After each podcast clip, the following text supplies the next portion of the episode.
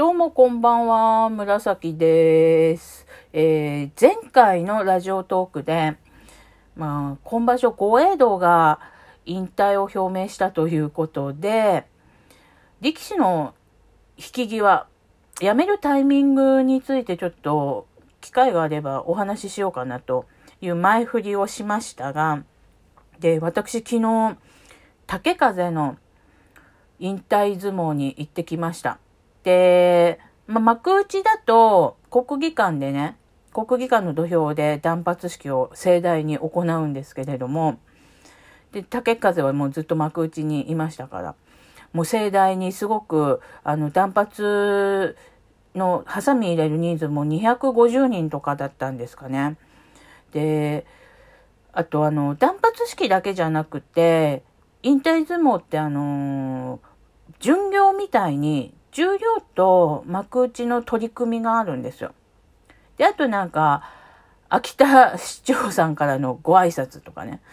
そういうのもあって、ちょっとね、その、構成としては巡業チックかなと思います。横綱土俵入りとかもあるし。で、まあ、すごく正解に終わったと思います。これからお塩川親方として、相撲協会に残って頑張っていただきたいなと思います。で、竹風は幕内にいたので、国技館の土俵でやる権利があるんですけれども、重量だとね、あの、国技館の土俵ではなく、国技館の地下にある大広間、本場所でね、ちゃんこを食べる場所とか、あとあのー不祥事があった時に記者会見をする場所って言えば、ちゃんこを食べに来たことがない人でも分かりやすいかもしれないですけど、地下に大広間があって、そこでなんかいろいろ記者会見やったりとか、あと、赤ちゃん抱っこ撮影会とかもあそこでやってんのかな。なんかこう、大人数入れたい時にそこでやってるんですけれども、で、重量だとね、そこで断髪式をやる方が多いですね。あとは、うん、千秋楽パーティー。で、千秋楽パーティーは、幕下以下、自己最高位が幕下以下だったら、もうあの、国技館で断髪式をやる権利がなく、大抵千秋楽パーティーでやりますかね。で、今場所はもう辞める力士が多かったので、各部屋で、断髪式をやっているような状況だったと思います。まあ、あの、よくね、あの、脱走して、もう戻ってこないっていう人は、その部屋の断髪式とかをしないで自分で床屋さん行ってきると思うんですけど、まあ、正規の辞め方っていうか、筋を通した順序立てた辞め方をすると、千秋楽パーティーで断髪することが多いのかなって。あとは、その、まあ、急遽辞めるとか、あと、なんか会社の勤続年数みたいな感じで、そのお相撲さんとして入門してから、そんな2、3年しか経ってないよって、5, 5年以下だよっていう力士は、部屋の稽古場の土俵で断髪式をしますね。で、部屋の力士たちにハサミ入れてもらってっていうのをやるかなと思います。で、竹風は、あの、ずっと関取だったんで、私が思うに関取の辞めるタイミングって、単純に、あの、体力の限界 by 千代の富士貢っていう感じが多いと思うんですよ。あともう周りが強くなっちゃう。で、今までのその自分がやっている相撲が通用しなくなる。うん、自分が弱くなるっていうかね、自分よりも周りが強くなるっていう感じだと思いますよ。で、関取はね、だからやっぱ相撲の内容でやめるっていう引き際だと思うんですよね。で、幕下以下については、もうもちろんその相撲内容でね、俺これ以上頑張ってももう上にはいけないなって、自分のその相撲に見限って、けじめつけてやめるっていう人もいると思うんですけれども、中には、あの人生設計でね、長い目で見て考えたときに、まあ、これ以上相撲やっても、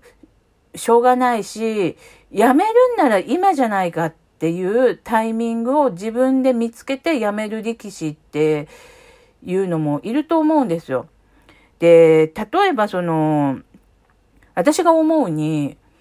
大体その年齢的に考えて、その人生設計を考えて辞めるっていうパターンの場合は、28区の30手前で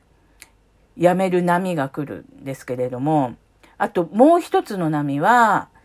20歳過ぎて23、4歳ぐらいで辞めるっていう波があると思います。ヤング、ヤングの波とお兄さんの波があると思うんですよね。で、まあ、転職っていうことで考えると、その28区で辞めるっていうのは、どの職業においても同じだと思うんですよ。うん、力士でも、その会社員でも、辞めるんならその30前に辞めとこうかなっていうのがあると思います。新しい仕事、新しい業界に入るっていうので、まあ、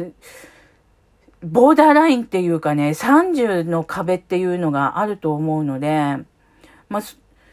そういう普通のお仕事で考えても、28区でね、転職したいっていう人は考えるタイミングだと思うので、それと同じで力士も28区で、うん、相撲以外の業界に就職するなら、30過ぎてからよりも28、9ぐらいで転職うん、新しい業界に入った方がいいかなっていうので、辞める力士は多いですよね。うん、この考え方はね、やっぱ同じですよ。一般の会社員と。で、もう一つのそのヤングの波の23、4歳っていうのは、多分、私が思うにですよ、その、高卒の資格を取った後で就職するっていう力士たちだと思うんですよ。で、力士で中卒で入門すると、まああの、多分ね、ほとんどの力士は一応通信制の高校に入学すると思うんですよね。希望しない人は入学しなくてもいいですけど、多分みんな、やっぱ将来のこと考えて、通信制の高校に入学すると思います。部屋としてもね、それを推奨してると思います。で、ただそのマイペースにね、通信制だから、マイペースにお勉強して単位を取っていくし、あと、まあ、相撲のね、本場所とかもあるし、関取の付け人になると、関取のお出かけとかね、スケジュールにも合わせないといけないので、5、6年はかかって卒業してると思うんですよ。で、もう忙しい力士だともっとかかってるかもしれない。で、こう、それで高校卒業の資格を取って、で、ふと、うん、これ以上相撲を続けて、俺は上に行けんのかなってなった時に、辞めるのがヤングの波だと思うんですよね。で、やっぱ今って、大抵その、どの職場でも、高卒以上っていう資格がね、うん、ついてくるんですよね。だから、やっぱその、通信制の高校を終わるまでは、なんか辞めるに辞めらんないっていうか、辞めたところで、あの、働き口っていうかがね、アルバイトとかになっちゃうから、まあその、職を選ぶ選択肢として、多い方がいいから、高卒の資格を取るまでは、なんか、とりあえず相撲は続けようって思っている力士はとても多いと思いますね。なので、多分その、うん、高卒の資格を取って、いろいろ考えて辞めて、まあ、それぞれね、自分で仕事見つけたり、地元帰ったり、あと、まあ、講演会の人からね、あの、会社紹介してもらったりとかでね、あとお店、飲食店に勤めたりとか、そういう感じでヤングの人は高卒の資格を取得したのを待って、で、いろいろ職業を選んでいると思いますね。多分ね、その、まあ私の推測なんですけれども、その20代前半で力士を引退するっていうのはね、多分高卒の資格待ちだと思います。で、いろいろ、うん、たくさんのお仕事が選択肢として増えてきての、やめのっていう感じで。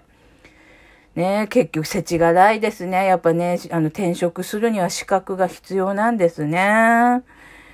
ということで、えー、私が思う力士の引き際のお話でした。まあ、例外もあります。あの、脱走して辞めるとかね。あと、お父さんが倒れて急遽その家業を継ぐことになったとかで辞めるとかもありますけれども、なんか